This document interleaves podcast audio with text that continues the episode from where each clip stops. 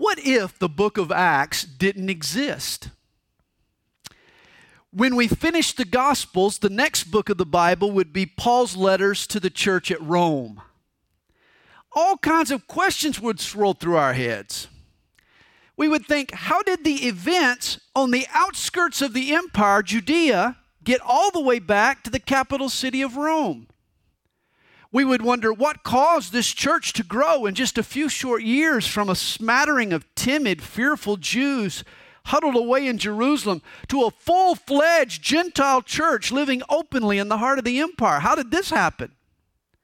Even more basic, we would wonder what's a church? Who's Paul? Why a letter? You see, the book of Acts answers all of those questions plus much, much more.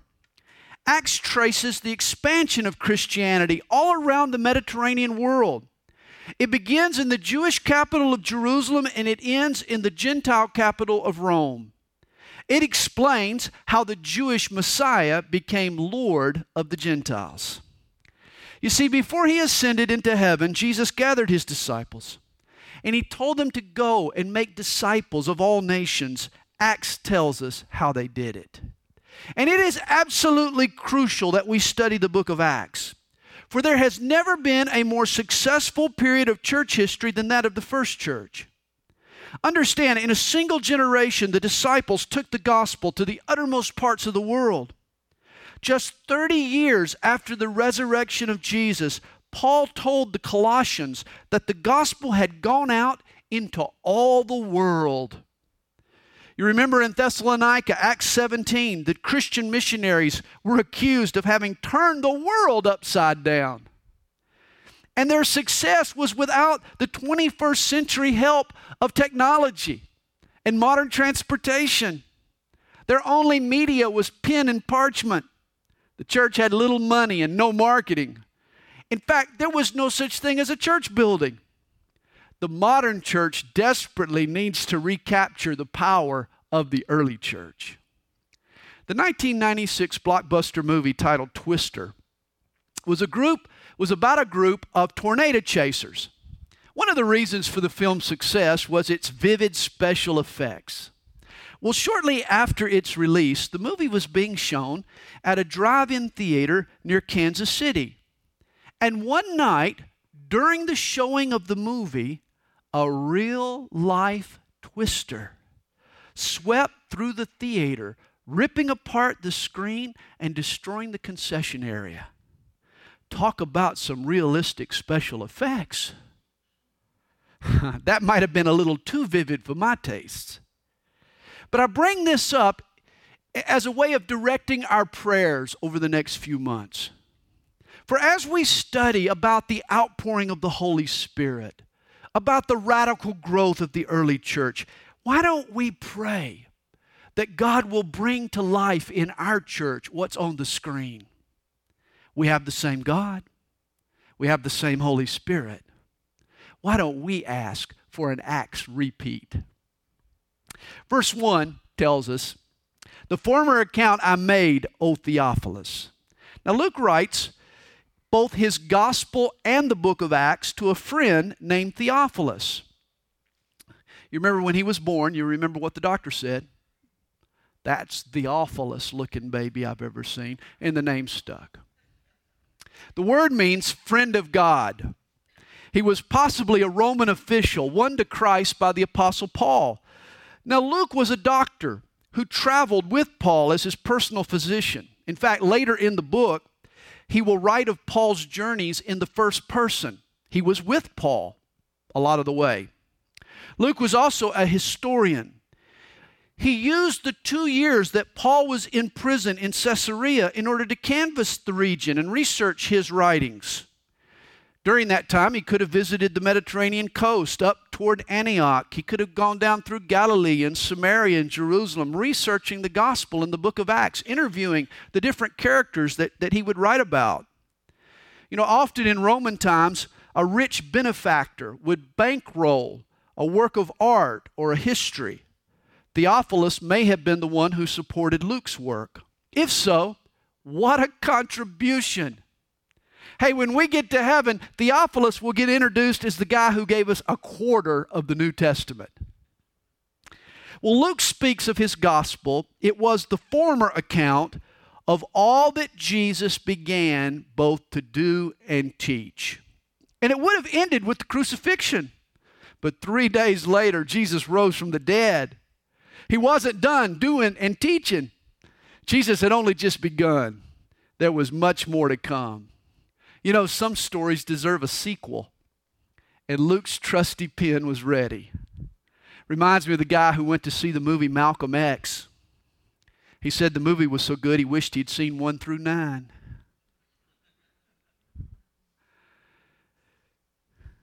In John chapter 14, verse 12, Jesus promised his disciples, The works that I do, you will do also, and greater works than these you will do. This is the book of Acts. Through the power of the Holy Spirit, the disciples continued the works and teachings of Jesus. Luke's sequel is called the Acts of the Apostles, but it should be the Acts of the Holy Spirit. It was the Holy Spirit doing the work. Jesus was continuing what he began to do and teach through the power of the Holy Spirit working in the disciples, and he's still at it. I hope you know. He's still at work doing and teaching.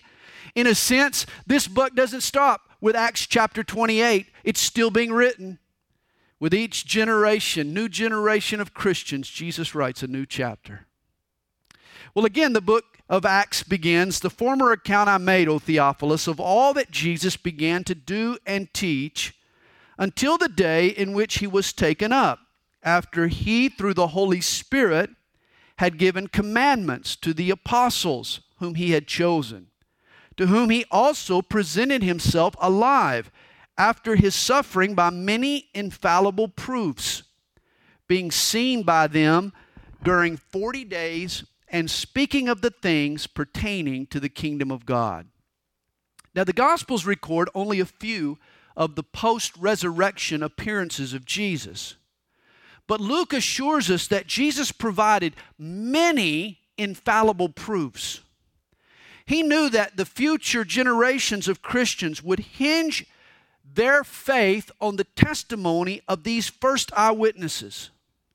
Thus, he made certain that the evidence for his resurrection was undeniable, irrefutable, so clear, so conclusive that none of his disciples would ever doubt its reality. And of course, none of them ever did. Verse 4 tells us, and being assembled together with them, he commanded them not to depart from Jerusalem, but to wait for the promise of the Father, which he said, You have heard from me, for John truly baptized with water, but you shall be baptized with the Holy Spirit not many days from now. Moses was given the monumental task of babysitting a nation. There has never been a more mammoth babysitting job in history than the one Moses got. For 40 years, he cared for 2 million juvenile, juvenile delinquents. And he needed help. Rather than deposit the Holy Spirit solely on Moses, God poured out the Spirit on 70 elders but you see, this decentralization of spiritual power and authority concerned Moses' apprentice, Joshua. He thought, well, what if the common folks start to think that they too can have God's power? And I love Moses' reply to Joshua in Numbers 11. He said, Oh, that all the Lord's people were prophets and that the Lord would put his spirit upon them. And Moses' wish became the Father's promise. Throughout the Old Testament, from Isaiah to Jeremiah to Ezekiel to Joel, God predicted the day when He would pour out His Spirit on all flesh, on all people. Now the time is near. Jesus tells His disciples to return to Jerusalem and wait. Not many days from now, they will be baptized with the Holy Spirit. Notice that phrase baptized with the Holy Spirit. Now, here's where some terminology can trip us up. On this subject of the baptism of the Holy Spirit, some of our Baptist brothers are quick to point out 1 Corinthians 12, verse 13. For by one Spirit we are all baptized into one body. And they make the case that when a person becomes a Christian, this means that they are initiated by the Holy Spirit into the body of Christ. Thus, they claim that the baptism of the Holy Spirit is synonymous with conversion, with being born again. But not so fast. You see, some words have multiple meanings. Like our English word bear, it's a grizzly animal, it's carrying a load, it's birthing a child, it's an act of endurance. Bear means a lot of things. Likewise, the Greek word baptizo, it, it too has multiple meanings. On the one hand, it does mean to initiate. When, when a rookie quarterback enters his first game and gets sacked, what do we say? Well, he had his baptism into the NFL. But the word can also mean to dip or to engulf or to immerse. When a person is baptized with water, they're submerged or they're dipped under the water. So when Paul in his letters uses the word baptism, he's referring to initiation, to being born again, to being converted. According to Paul, to be baptized by the Spirit is to be made part of the body of Christ. But when Luke or Jesus or Peter use the term, they have a different meaning in mind. They're speaking of the engulfing or the immersing into the power of the Holy Spirit. In John in, in, Luke chapter, I'm sorry, in Acts chapter 1, Luke is going to refer to this experience with the Holy Spirit in five different ways. He's going to call it baptism. He's going to call it reception or receiving the Spirit. He's going to say the Spirit will come upon you. He's going to say you'll be filled with the Spirit. He's going to say the Spirit was poured out upon the church. My point is, don't get caught up with the semantics and miss out on the dynamic. Call it what you want. But we all need to be drenched in the power of the Holy Spirit. And it's available to us. Verse 6 Therefore, when they had come together, they asked him, saying, Lord, will you at this time restore the kingdom to Israel? Now, notice the disciples, they're still focused on Israeli politics. You see, it's not until the Holy Spirit is unleashed that they understand that before Jesus establishes an earthly kingdom, he's going to build a spiritual one. The Holy Spirit is going to invade human hearts. And he said to them, It's not for you to know times or seasons which the Father has put in his own authority. You see, the reason they were preoccupied with the future was because they lacked his power for the present. and that's about to change. Verse 8 But you shall receive power when the Holy Spirit has come upon you, and you shall be witnesses to me in Jerusalem and in all Judea and Samaria and to the end of the earth. Notice verse 8 provides us a power, a purpose, and a plan. The power is the Holy Spirit. The purpose is to be witnesses. And the plan is to spread out from Jerusalem to the ends of the earth. You know, verse 8 actually becomes an outline for the book of Acts. Chapters 1 through 7 are going to describe the church's outreach to Jerusalem. In chapters 8 and 9, the gospel is going to go to Judea and Samaria. And then in chapters 10 through 28, it's going to take it to the end of the earth. And to fulfill such a grand commission, the disciples will need supernatural help. Notice in verse 8, Jesus says that the Spirit will come upon you. You see, this is the third of three experiences that the New Testament describes that believers can have with the Holy Spirit. In John chapter 14, Jesus said that the Spirit was with his disciples and he will be in the disciples. Before we're saved, the Holy Spirit is with us. How do you think we, we come to know Christ? we who convicts us of sin? Who draws us to the Savior? It's the Holy Spirit. He's with us before we're converted. But then once we believe in Jesus and, and we come to know Christ, the Spirit comes to dwell in us. But you see, there's a third experience we can have where the Holy Spirit comes upon us, where He engulfs us or immerses us in His love and in His power. And this is what Jesus promises us here. You see, while the Spirit is with us, we can blaspheme the Holy Spirit by rejecting Jesus. Once the Spirit is in us, we can grieve Him by failing to cooperate with His leadings. And since the Holy Spirit desires to come upon us and empower us, we can quench or bottleneck or shut off the Spirit by failing to open up and receiving what He wants to do in our lives. Let's not grieve or quench the Spirit, but let's walk and flow in the power of the Holy Spirit. One year, the Tournament of Roses parade in Pasadena, California, was delayed when a beautifully decorated float sputtered in the middle of the street and came to a screeching halt, blocked up the parade route. The float had run out of gas. Well, the whole extravaganza was put on hold until someone came and fetched a can of gasoline.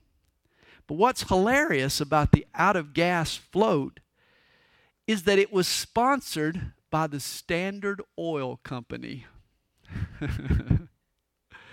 Here's a company with vast petroleum reserves, but they ran out of gas. And this is often the situation with Christians. God's power, the power of the Holy Spirit, is at our fingertips, just a prayer away. But we run out of spiritual gas.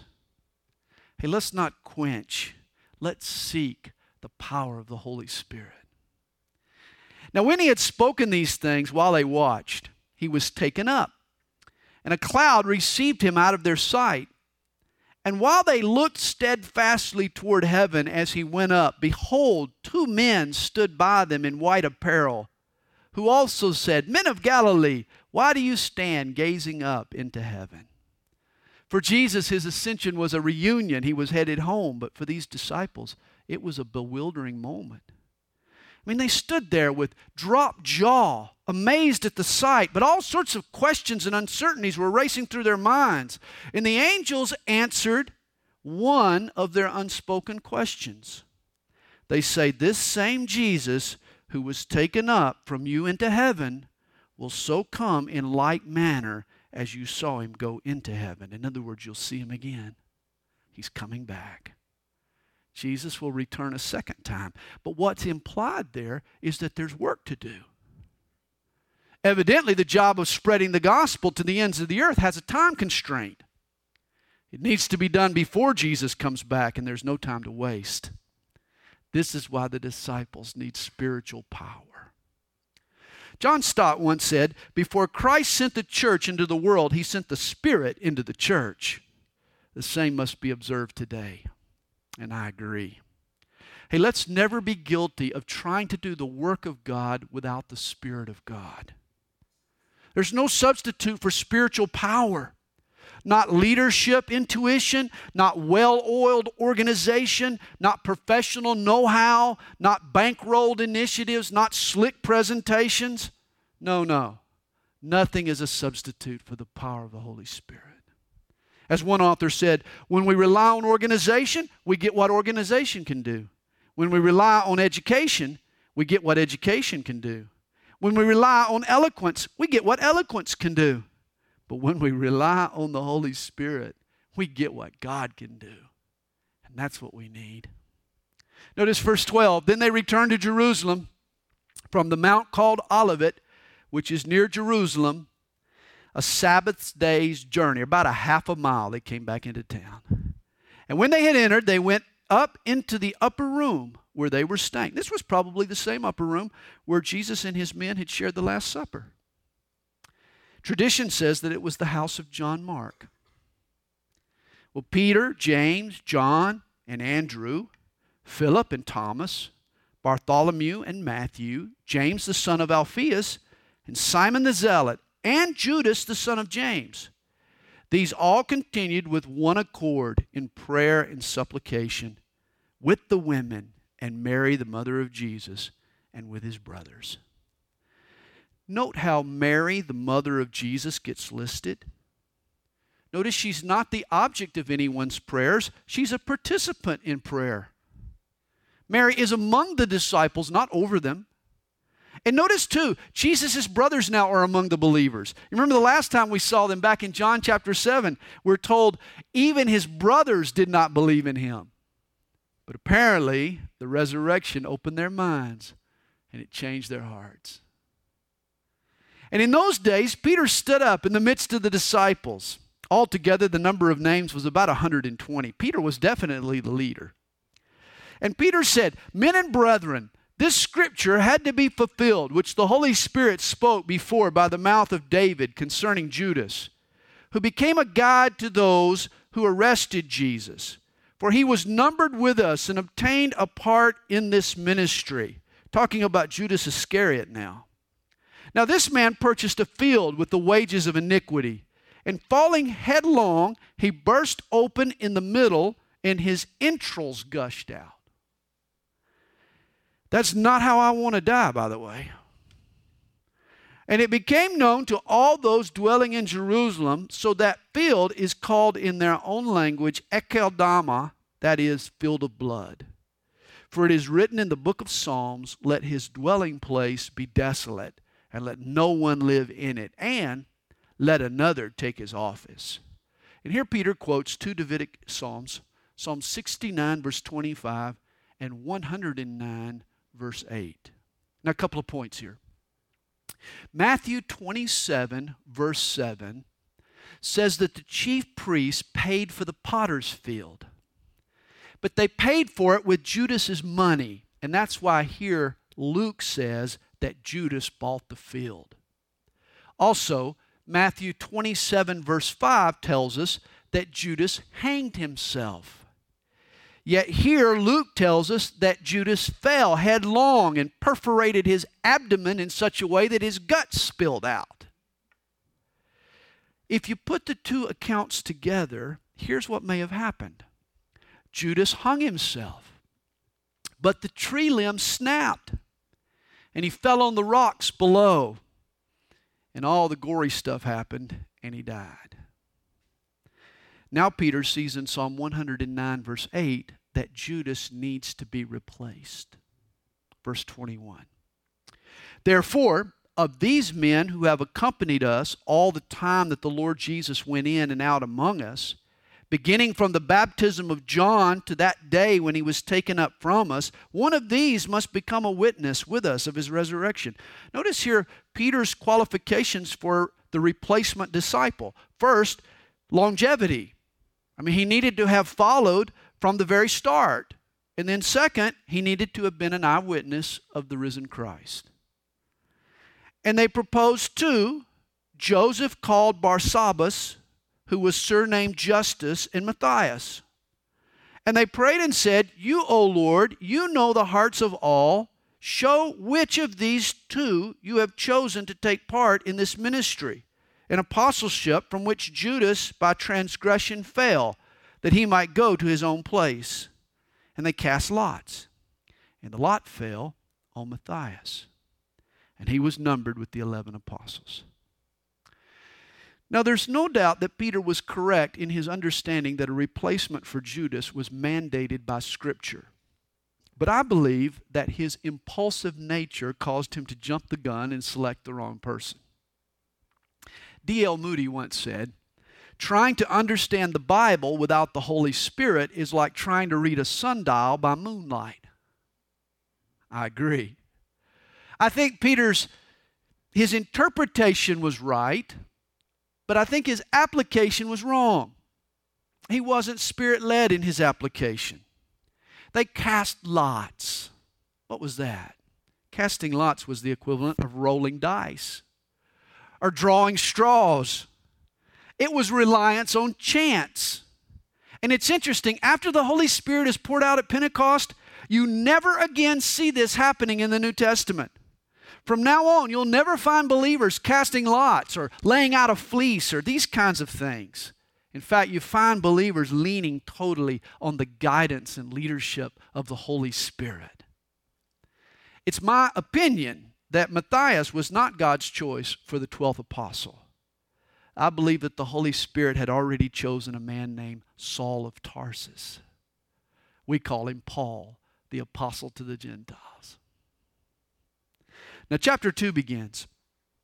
When the day of Pentecost had fully come, they were all with one accord in one place. They were all together, all in harmony.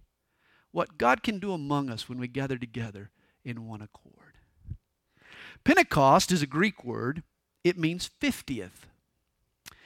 And it was celebrated on the 50th day or the seventh Sunday after Easter.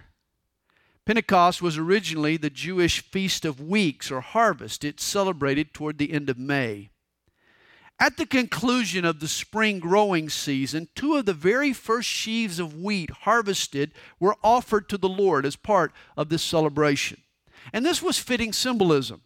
For on this Pentecost, God is going to begin a harvest of souls, the church age.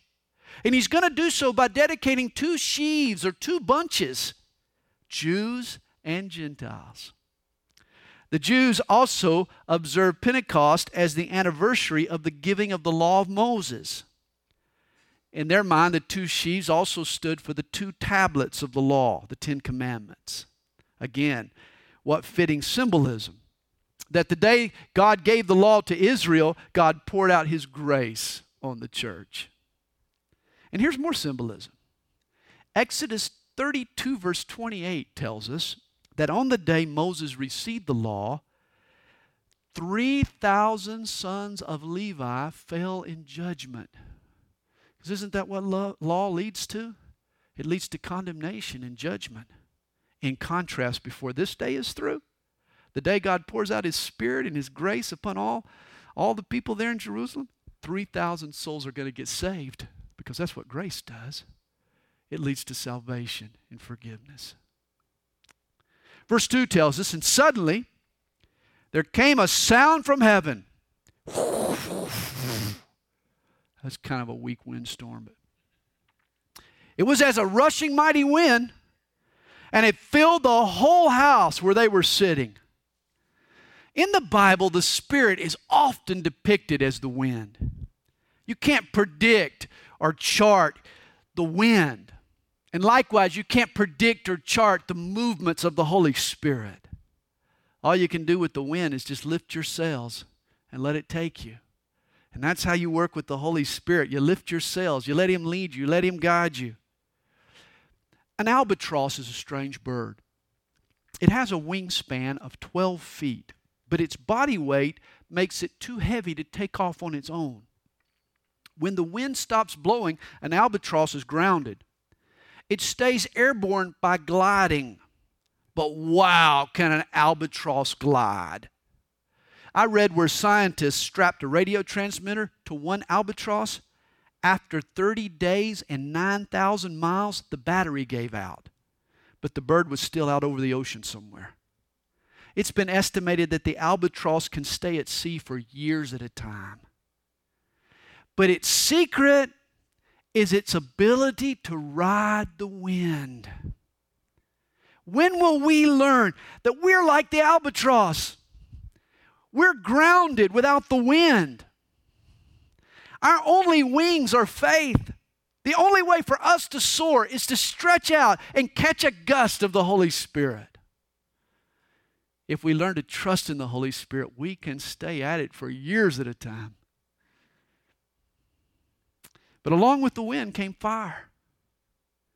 Then there appeared to them divided tongues as of fire. Now, these bright, flickers of fire over the heads of the disciples.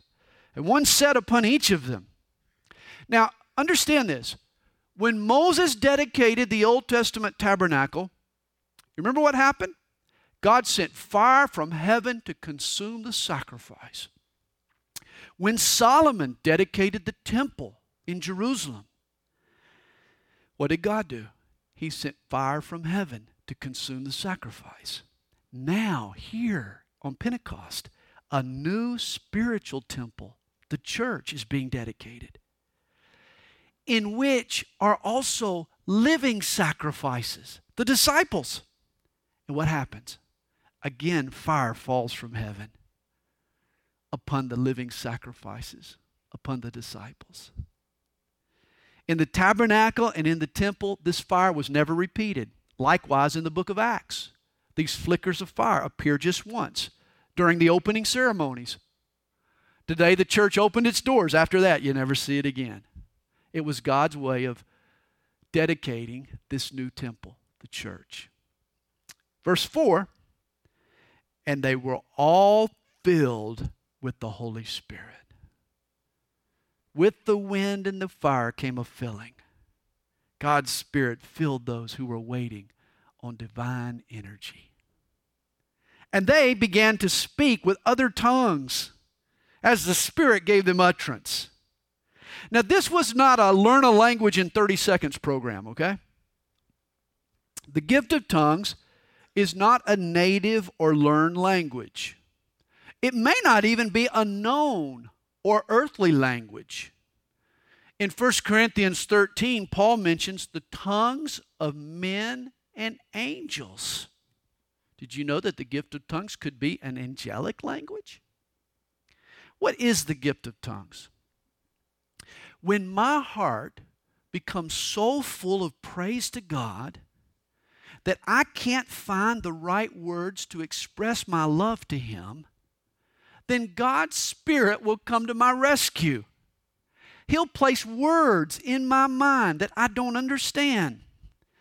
But I utter them by faith, trusting that the Holy Spirit is interpreting the exact feelings of my heart that what I'm saying through my lips are the exact representation of what the emotions that are in my heart.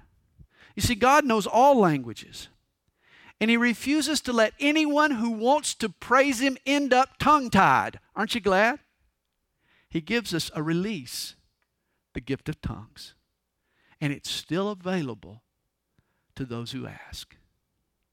Verse 5 and there were dwelling in Jerusalem Jews, devout men from every nation under heaven. You see, Jews from all over the world were in town for this feast. And when this sound occurred, the multitude came near together.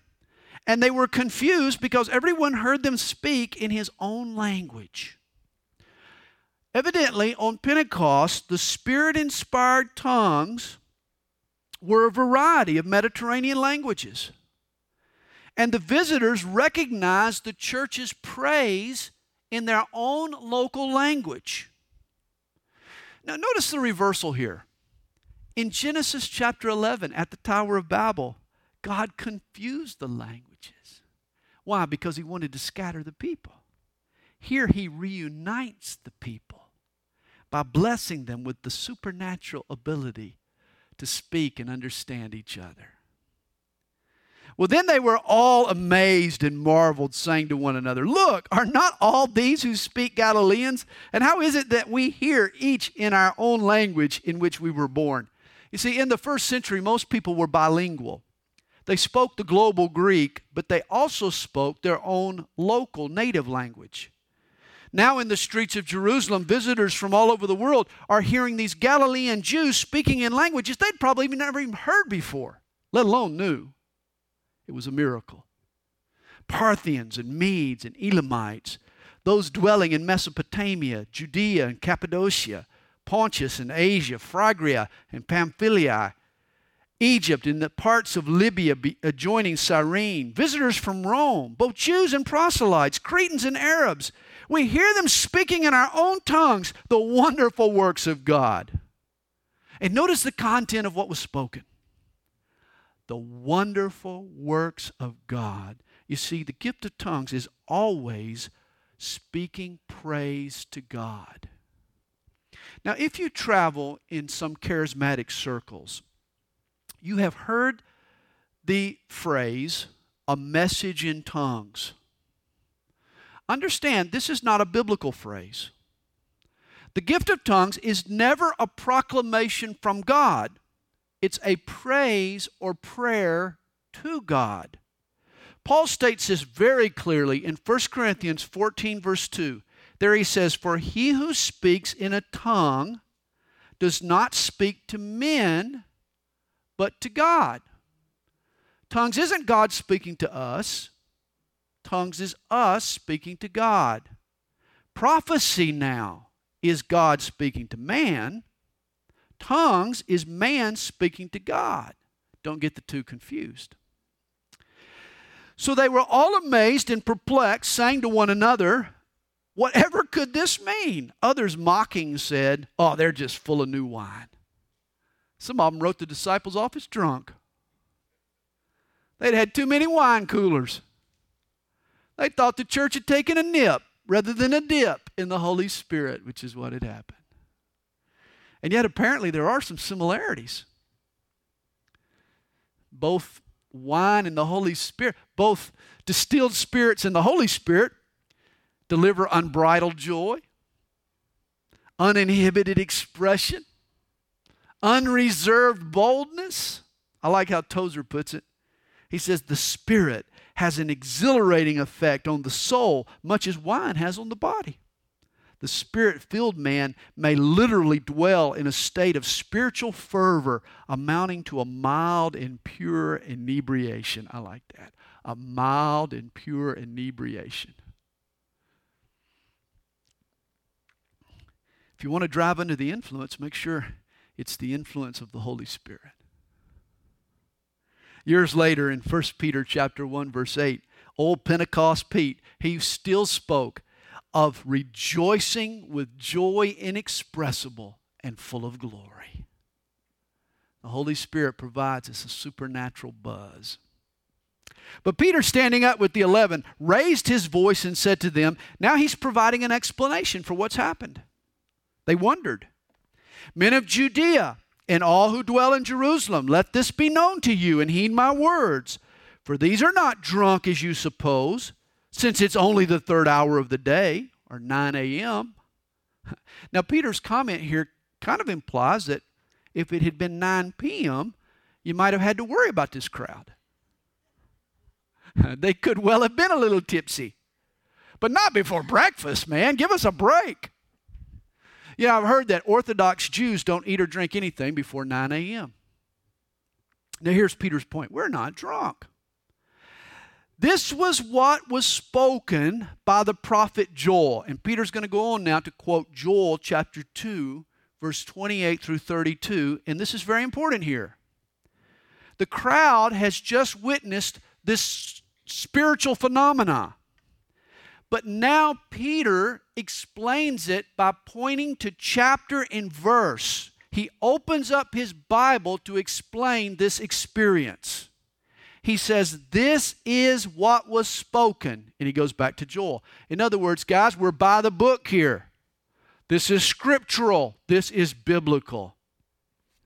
Now, again, some charismatics will excuse emotionalism and sensationalism by saying, more can be cooked up in the kitchen than what appears on the menu.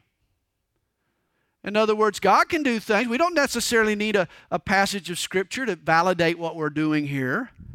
But you got to understand this is lethal thinking. For once you begin to allow experience rather than Scripture to be the norm for the church, you open yourself up to all kinds of deceptive and dangerous practices.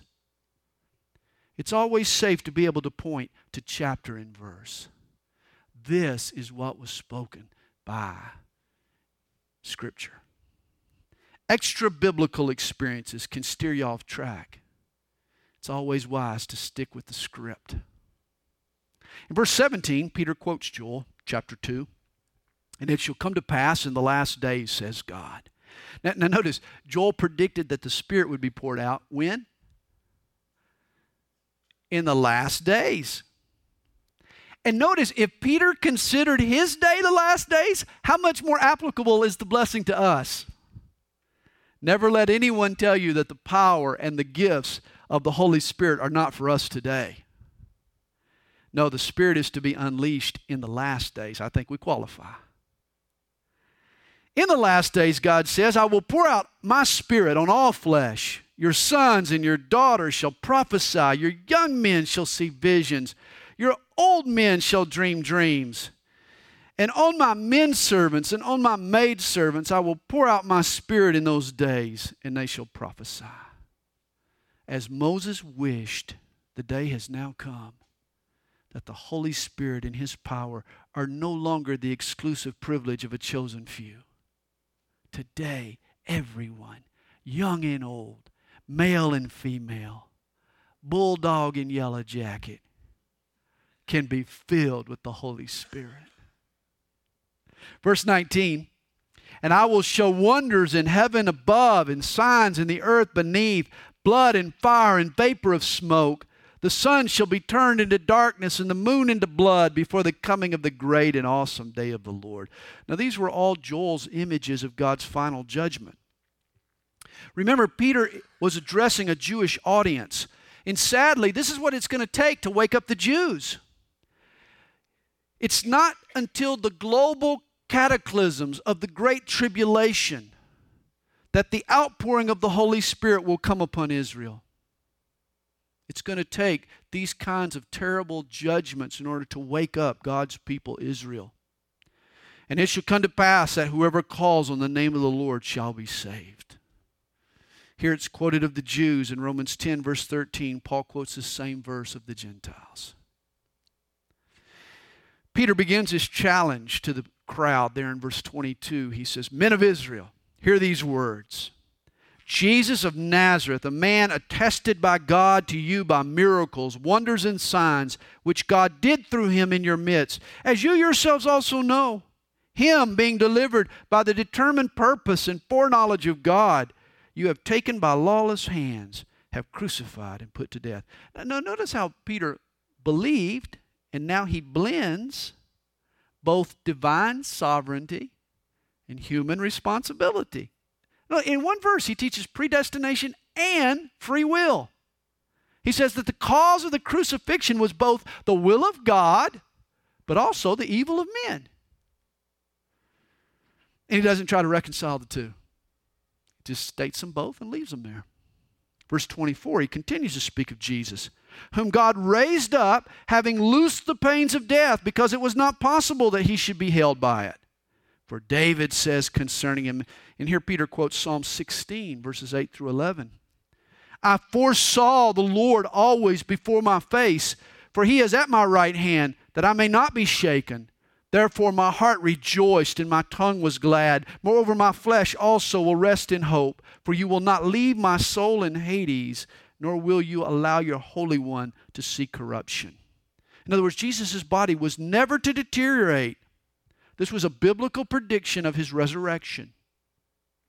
Peter wraps up the psalm You have made known to me the ways of life. You will make me full of joy in your presence. He's speaking of Jesus, and Jesus will return to God's presence. Or he had already.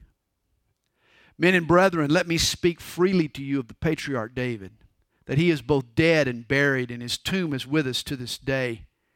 Therefore, being a prophet and knowing that God had sworn with an oath to him that of the fruit of his body, according to the flesh, he would raise up the Christ to sit on his throne, he, foreseeing this, spoke concerning the resurrection of the Christ, that his soul was not left in Hades, nor did his flesh see corruption. This Jesus God has raised up, of which we are all witnesses. Get the idea Peter had gone back to Scripture? He had been reading his Bible. He had been sorting things out during those 40 days that he had been with Jesus. He'd been seeing how that the Old Testament had prophesied of the resurrection of Jesus. All these things that had happened had occurred according to Scripture. This was how Jesus had taught them after his resurrection. He showed them how the Scripture had predicted these things. Here, King David, the ancestor of the Messianic line, predicts a risen Messiah. Peter argues that all that now has happened in Jesus' life has been fulfill, a fulfillment of Scripture. Therefore, being exalted to the right hand of God and having received from the Father the promise of the Holy Spirit, he poured out this which you now see and hear. Peter is saying that the Jesus that was crucified is now sitting on the throne in heaven, and he's pouring out the power of the Holy Spirit upon his church. And he's still doing that even today. For David did not ascend into the heavens, but he says himself, The Lord said to my Lord, Sit at my right hand till I make your enemies your footstool. And here he quotes Psalm 110, verse 1. Notice too, David did not ascend. He was obviously speaking of Jesus, not, not himself. In fact, no one in the Old Testament ascended to heaven until Jesus had paid the pardon of sin. We've talked about this. Their soul went to Hades to wait for Jesus in order to lead them into God's presence. And it's interesting, the coming of the Holy Spirit was proof that Jesus had arrived in heaven. You see, Jesus promised his disciples that when he departed, he would send another comforter. Pentecost was proof that his word was good. It was evidence that his sacrifice had been accepted and that he had taken his seat as Lord of all. It's interesting, Ronald Amundsen was a Norwegian explorer. He was the first man to actually discover the South Pole. And on one of his expeditions, he took a homing pigeon with him and he set it loose when he reached his destination. Imagine the joy when that bird arrived back on his wife's windowsill there in Norway. The bird's arrival signaled that her husband was still alive, that his mission had been accomplished. And this is the message that Jesus sent at Pentecost when he sent the dove of the Holy Spirit upon his church. Verse 36 Therefore, let all the house of Israel know assuredly that God has made this Jesus, whom you crucified, both Lord and Christ. Whoa, Peter, get back, man. Peter gets bold, doesn't he? Wow. Whom you crucified. Wow, just a few days earlier, Peter and his cohorts were barricaded behind closed doors, unwilling to step outside for fear of the Jewish authorities. Now he's going toe to toe with the very same people who engineered Jesus' execution. And he takes a jab. This Jesus, whom you crucified. Where's the timidity now? I mean, you look at this isn't even the same Peter that we saw in the Gospels.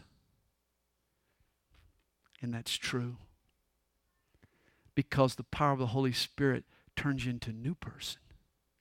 It gives you boldness that you wouldn't have ordinarily. Peter was a new man because he was now filled with the Holy Spirit. Now, when they heard this, they were cut to the heart, and they said to Peter and the rest of the apostles, Men and brethren, what shall we do? Notice the Holy Spirit brought deep conviction of sin.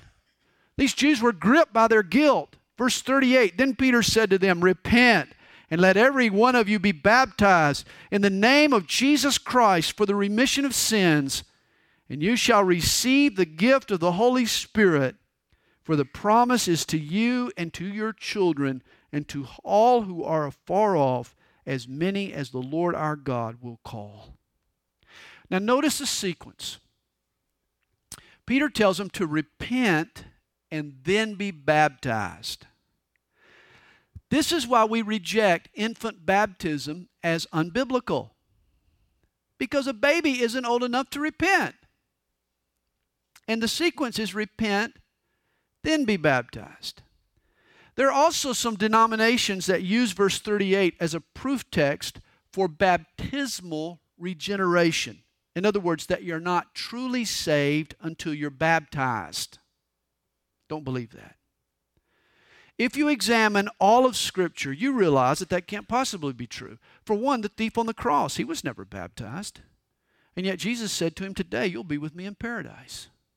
Paul writes to the Corinthians in 1 Corinthians chapter 1, and he, he talks about how he didn't come to baptize, but to preach the gospel. Apparently, in Paul's mind, the two were not the same. The New Testament is clear. Salvation is by grace alone, through faith alone, in Christ alone not by baptism. Warren Wiersbe actually blames the King James translation for confusing verse 38. He suggests that it should actually read, Repent and let every one of you be baptized in the name of Jesus on account of the remission of sins. Now, I personally have no problem with verse 38 as is, and I'll tell you why.